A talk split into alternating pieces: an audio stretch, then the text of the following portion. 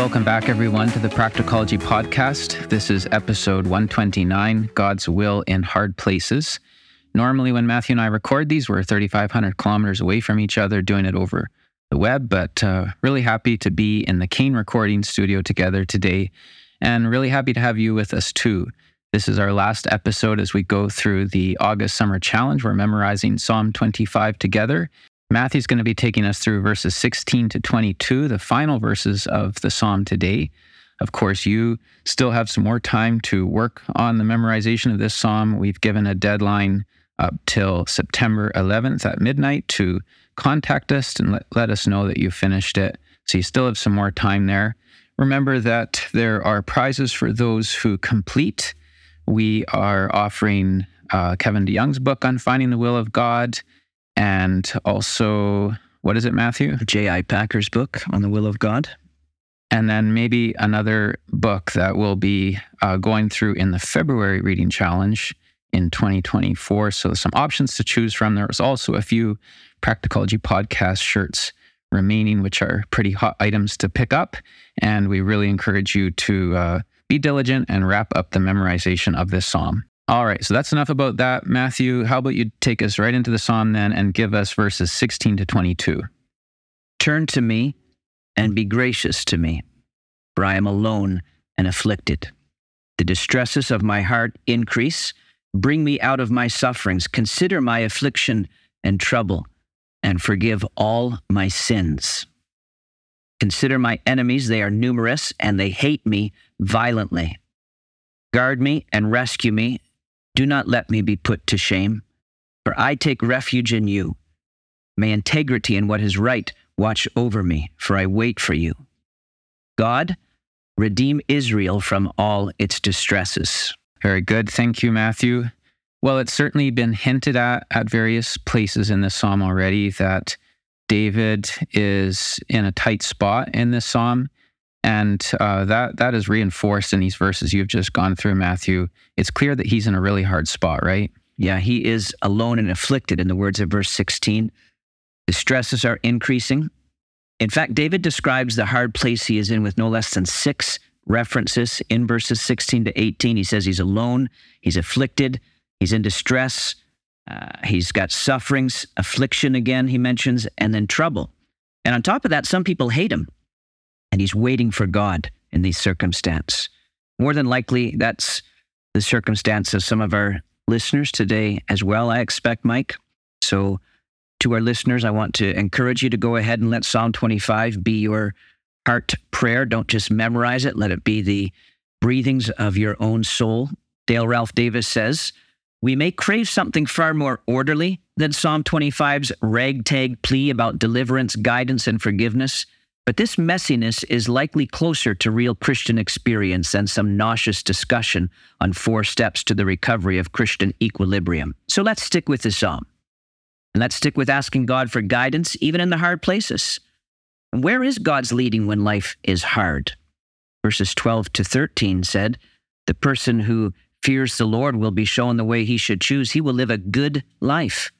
So, where's the good life amidst the affliction and distress and trouble at the end of this psalm? Where's the good life in your affliction right now?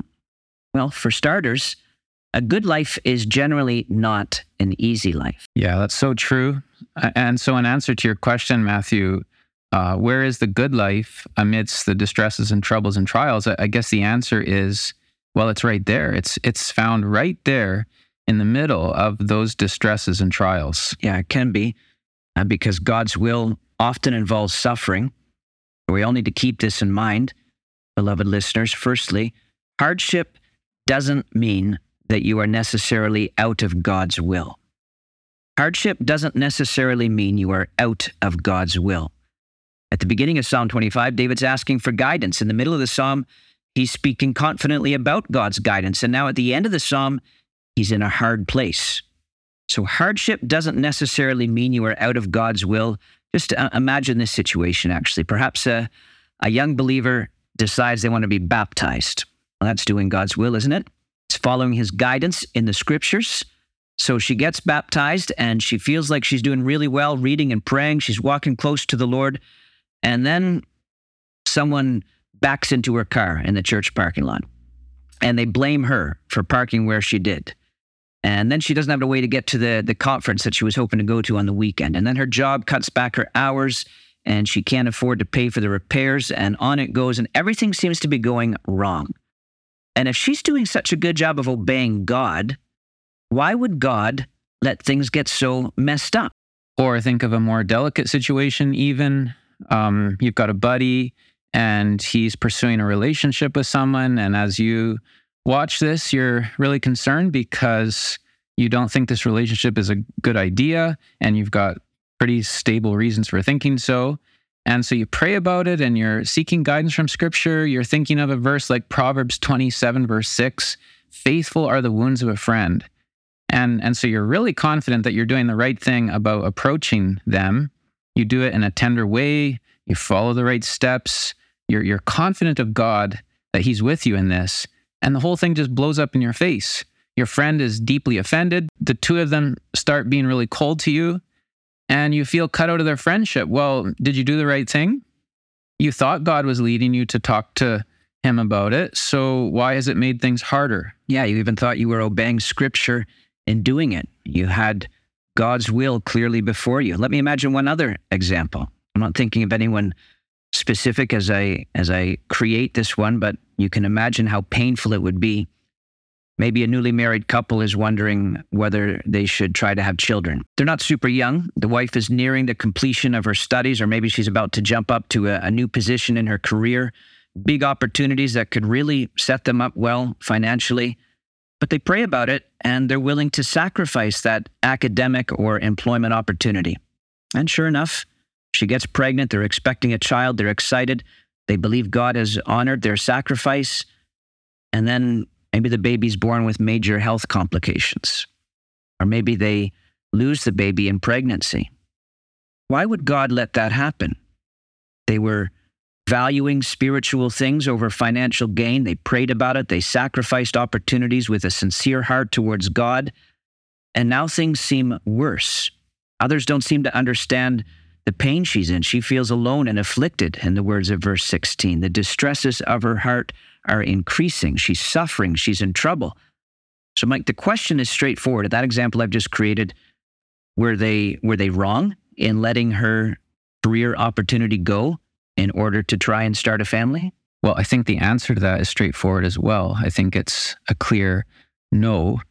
Um, to, to give more than a straightforward answer, though, I think that kind of questioning, that kind of thinking is built on an assumption that if we do everything the way God tells us to, then everything will just work out in the end. In other words, that doing God's will means your life is full of positive outcomes and no negative ones. Right. So, this suffering that they're now facing, this hard place that they are in, that's actually perfectly consistent with the will of God, you're saying? Yeah, absolutely. Yeah. And while that can catch us off guard, it doesn't need to in light of God's revelation in Scripture. The words of 1 Peter 3:17 come to mind for it is better to suffer for doing good if that should be God's will than for doing evil. So doing good can still lead to suffering. Obeying the will of God can still leave us in a hard place. The hardship in and of itself doesn't mean you're outside the will of God. One example that comes to mind in scripture is Matthew 14 after the Lord feeds the 5000. He made the disciples get into the boat and go to the other side. That's what the scripture says. He made them get into the boat. It was his direct command, and they obeyed. And when they obeyed, the boat began to be battered by the waves because the wind was against them. So their hardship was not because they were outside of God's will. They had a clear command from the Lord. The Lord sent them into the hardship. Mind you, something beautiful came out of that too, didn't it? The disciples and the disciples alone saw the Lord walk on the water. And think of Peter's experience of walking on the water himself and then being rescued. What a moment. But they only experienced that blessing because the Lord first sent them into a hard place and they obeyed his will. Mm-hmm. Yeah. And along the same line, uh, we, we know the Lord was tempted in the wilderness. And it's so interesting that the gospel writers say it was the Spirit who led the Lord into that hard place. Excellent example. And Perhaps the ultimate example then is the cross itself. That was the hardest place any man has ever been. He was delivered there by God Himself. His suffering wasn't because he was outside the will of God, his suffering His experience of being alone and afflicted was the will of God. Yeah, Acts 2 makes that crystal clear. Uh, it says he was delivered up according to God's predetermined plan and foreknowledge. Right. So remember that, beloved, please, that the Lord Jesus walked this path of suffering in the will of God before you and I. Charles Spurgeon, commenting on this section of the psalm about being lonely and afflicted, he says, Jesus was in the days of his flesh in just such a condition. None could enter into the secret depths of his sorrows. He trod the winepress alone, and hence he is able to help in the fullest sense those who tread the solitary path. Then he quotes an old hymn by Richard Baxter Christ leads me through no darker rooms than he went through before. He that into God's kingdom comes must enter by this door. So hardship doesn't mean you are outside God's will. Life is going to be hard sometimes. Doing the right thing is going to be hard sometimes. Obeying God is going to be hard sometimes. Sometimes the will of God is going to involve painful circumstances. It has been so for all the people of faith down through the ages. Mm-hmm. Yeah. And sometimes we can actually flip that around and say, being in hardship can be a confirmation at times that we're in the will of God. And so it's always right to do the will of God. And as we said in the last episode, uh, the vast majority of the time, doing the will of God simply boils down to obeying the clear teaching of Scripture. But there is no guarantee that when we do that, it's going to be easy. In fact, we know from Scripture that often it will be hard. Mm-hmm. And just because you face some opposition in something, don't automatically instantaneously assume that you're outside of God's will. Maybe the Lord is going to teach you the grace of perseverance. Maybe He's going to show you His nearness. And those things are likely learned best when life is difficult. Too true. Yeah. And there's those words from Richard Baxter intimated a minute ago the hard places we walk through are the pathway to the kingdom. Think of Acts 14. Paul and Barnabas strengthened the disciples by encouraging them to continue in the faith and by telling them it is necessary, it is necessary to go through many hardships to enter the kingdom of God. That was how they, that was how they encouraged them. Well, how is that encouraging? Because the hardships will come, beloved, and it's encouraging to know that God said this would happen. It's part of his will for his people. Mike, I, I know you're familiar with the Lord of the Rings and its precursor, The Hobbit, right? Sure am. Well, recall the scene when Bilbo Baggins is over the edge of the wild and Gandalf tells him, There are no safe paths in this part of the world. What a sentence. There are no safe paths in this part of the world, and you are in for all sorts of fun wherever you go, he says. Straight through the forest is your way now. Don't stray off the track. Do we really have to go through? groaned the hobbit. Yes, you do, said the wizard. If you want to get to the other side, you must either go through or give up your quest. And I am not going to allow you to back out now, Mr. Baggins. Is there no way round? asked Bilbo. There is, replied Gandalf, if you care to go 200 miles or so out of your way north and twice that south, but you wouldn't get a safe path even then. There are no safe paths in this part of the world. Hmm. Good lines from a good story with a good lesson there, Matthew. Thanks for bringing us into Hobbit world. I guess as long as we live in a fallen, broken world, obeying God is going to lead us into hard places sometimes. But thankfully, He's always there for us to cry out to Him as well. Like David does in this psalm Turn to me, he says to the Lord. Bring me out of my sufferings. Consider my afflictions and trouble. But then David returns to that theme of his sins, though, doesn't he, Matthew? He says, Forgive all my sins. So, why are David's sins still factoring into his thinking here? I'm going to respond to your question with a question. Do you do you have a thought as to what circumstances in life David is writing this?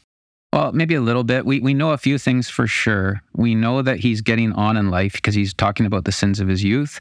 We know also that he's got a lot of enemies who are really trying to bring him down right now. And uh, and so it seems, and then he talks about his sin. So it, it does seem that he's um he's being opposed and that he maybe thinks that part of the reason all this opposition is mounting against him is is a consequence of sin he did when he was a younger man. That's good so far, but you haven't given me a specific circumstance you've got in mind. You're, you're waffling a little bit here. All right, all right. I'll Bring stop waffling. I'll stop waffling. Um, and these sins of the, of his youth are not like minor little sins, right? These these have to be pretty grievous, and uh, and so one circumstance that would fit the bill here is when Absalom, his son, turns against him and he's turned out of his own city and throne. Phew. I was hoping that you'd be on that same page as me. Um, But we do have to be careful with this. We don't know this for sure, right? I'm Fair enough. hastening to add that. fair enough. It, it is true. And the superscription of the psalm doesn't say that, so we don't know that. But we do know that part of what David dealt with in his son Absalom was a consequence of his past sins. Uh, David's oldest son, Amnon, had raped David's daughter, Tamar. And while David got angry, he did nothing about it. Maybe he felt a bit morally hamstrung because of his own past sexual sins, but he erred in not dealing with Amnon. So Absalom, a full brother to Tamar and a half brother to Amnon, later murdered Amnon. David grieved, but he didn't confront Absalom about his action. So Absalom flees, remember, he, he later returns to Jerusalem. David still fails to confront him. He allows him to live in the capital, but there's no confession of his sin. He, he then freezes him out, so there's no real relationship either. And Absalom's alienation and resentment grow. And then Absalom initiates that rebellion that you've mentioned. Others join him. There were many who hated David violently. And then, as is David's way, when he messes up, in time he shows a beautiful dependence upon God. And you see that after all his big failures in life, he seeks again the will of God and he obeys it. But here's our second lesson then coming from all this sin doesn't cancel you out of God's will, but it does have consequences. Firstly, hardship doesn't necessarily mean you are out of God's will. Secondly, while some of the hardship we face is partly because of our own sin, sin doesn't cancel you out of God's will, it does have consequences. So I feel like you're choosing your words really carefully there, Matthew. You're trying to give both sides of this. And and so let's be crystal clear. For a believer like David and like us, we can be 100% confident that we will not be punished for our sins in hell. Amen. We know we'll be in God's kingdom. But, and here's the other side of what you're saying, that does not mean that we can live a disobedient life or dabble in sin and think that there are zero consequences. Right. In grace, God forgives all of our sin, but he doesn't remove all the consequences of it in this life. The novelist Robert Louis Stevenson wrote Everybody, sooner or later, sits down to a banquet of consequences. That's true. That's, that's an echo of what God wrote in the New Testament many years earlier. Whatever man sows, that he will also reap. So the principle of reaping what we sow is still valid even for believers under grace. So you're suggesting here, Matthew, um, something that I think I hinted at just a moment ago that the reason David makes a few references to his sin in this prayer for guidance is he knows that part of the reason he's in this hard place is that he is reaping what he has sown earlier in life. Yep. David sowed death, sexual sin, deceit, and betrayal in his sin against Uriah and Bathsheba, and he reaped all of that sadly in his own experience down the road. So it is right for us, Mike, to sound a warning from this psalm, not just to our listeners, but to our own hearts, to you and me. Sin has consequences.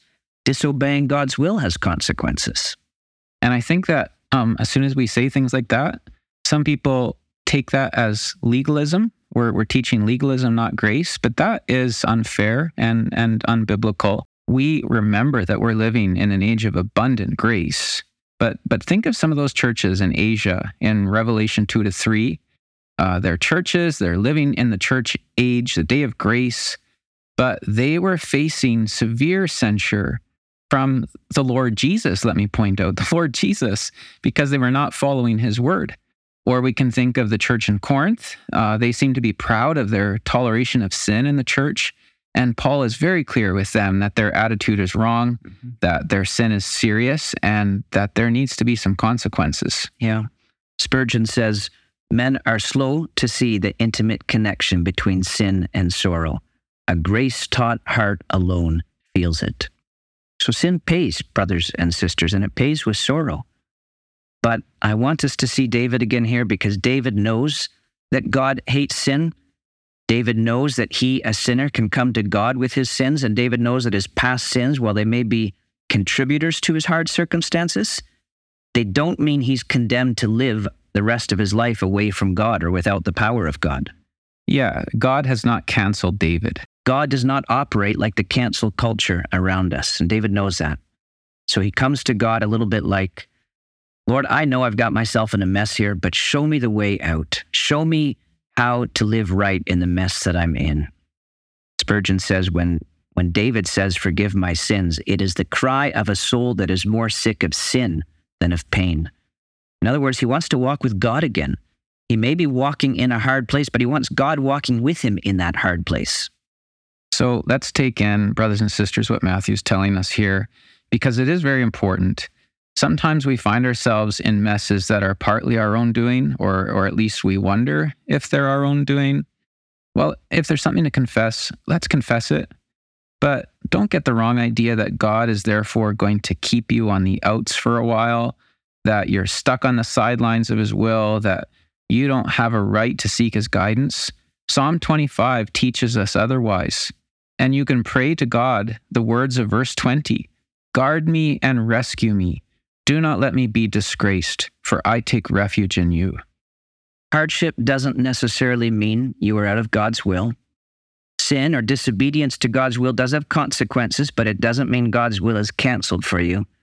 Thirdly, God's will is bigger than you. I'm at the fascinating concluding verse of the psalm now, verse 22. God redeem me from all my distresses? No. God redeem Israel from all its distresses. Now, Dale Ralph Davis is very helpful here in showing that a statement like this helps to reinforce the relevance of Scripture for us. Listen to what he says. What the psalm depicts of the need of the king is the same kind of need the whole covenant people have. Because the need is similar, the whole people can take an individual prayer and pray it as a corporate prayer. This partly explains why the Psalms have such a grip on God's people today because believers intuitively sense that there is a transferability from the stuff of the psalm to the stuff of their own lives. That's true, that's good.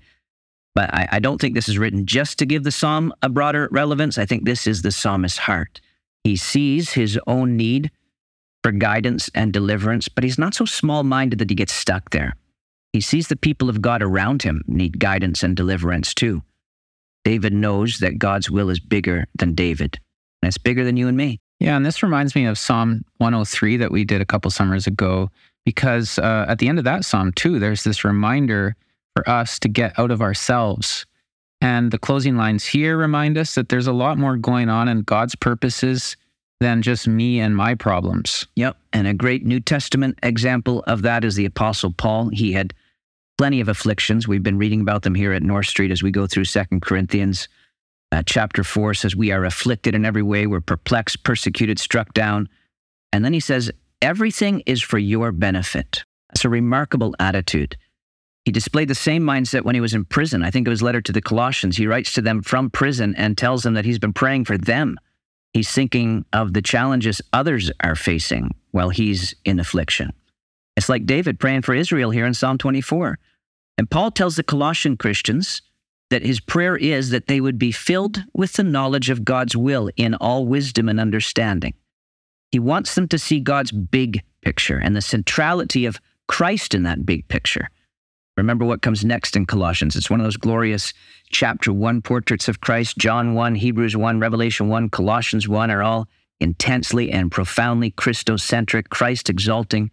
So when he prays there in Colossians 1 that they'll know God's will, I think he means specifically God's will for Christ, his purpose for Christ, that Christ will be preeminent, that it is through Christ that all things will be reconciled to God. Paul knows the will of God is a lot bigger than one man in a prison cell.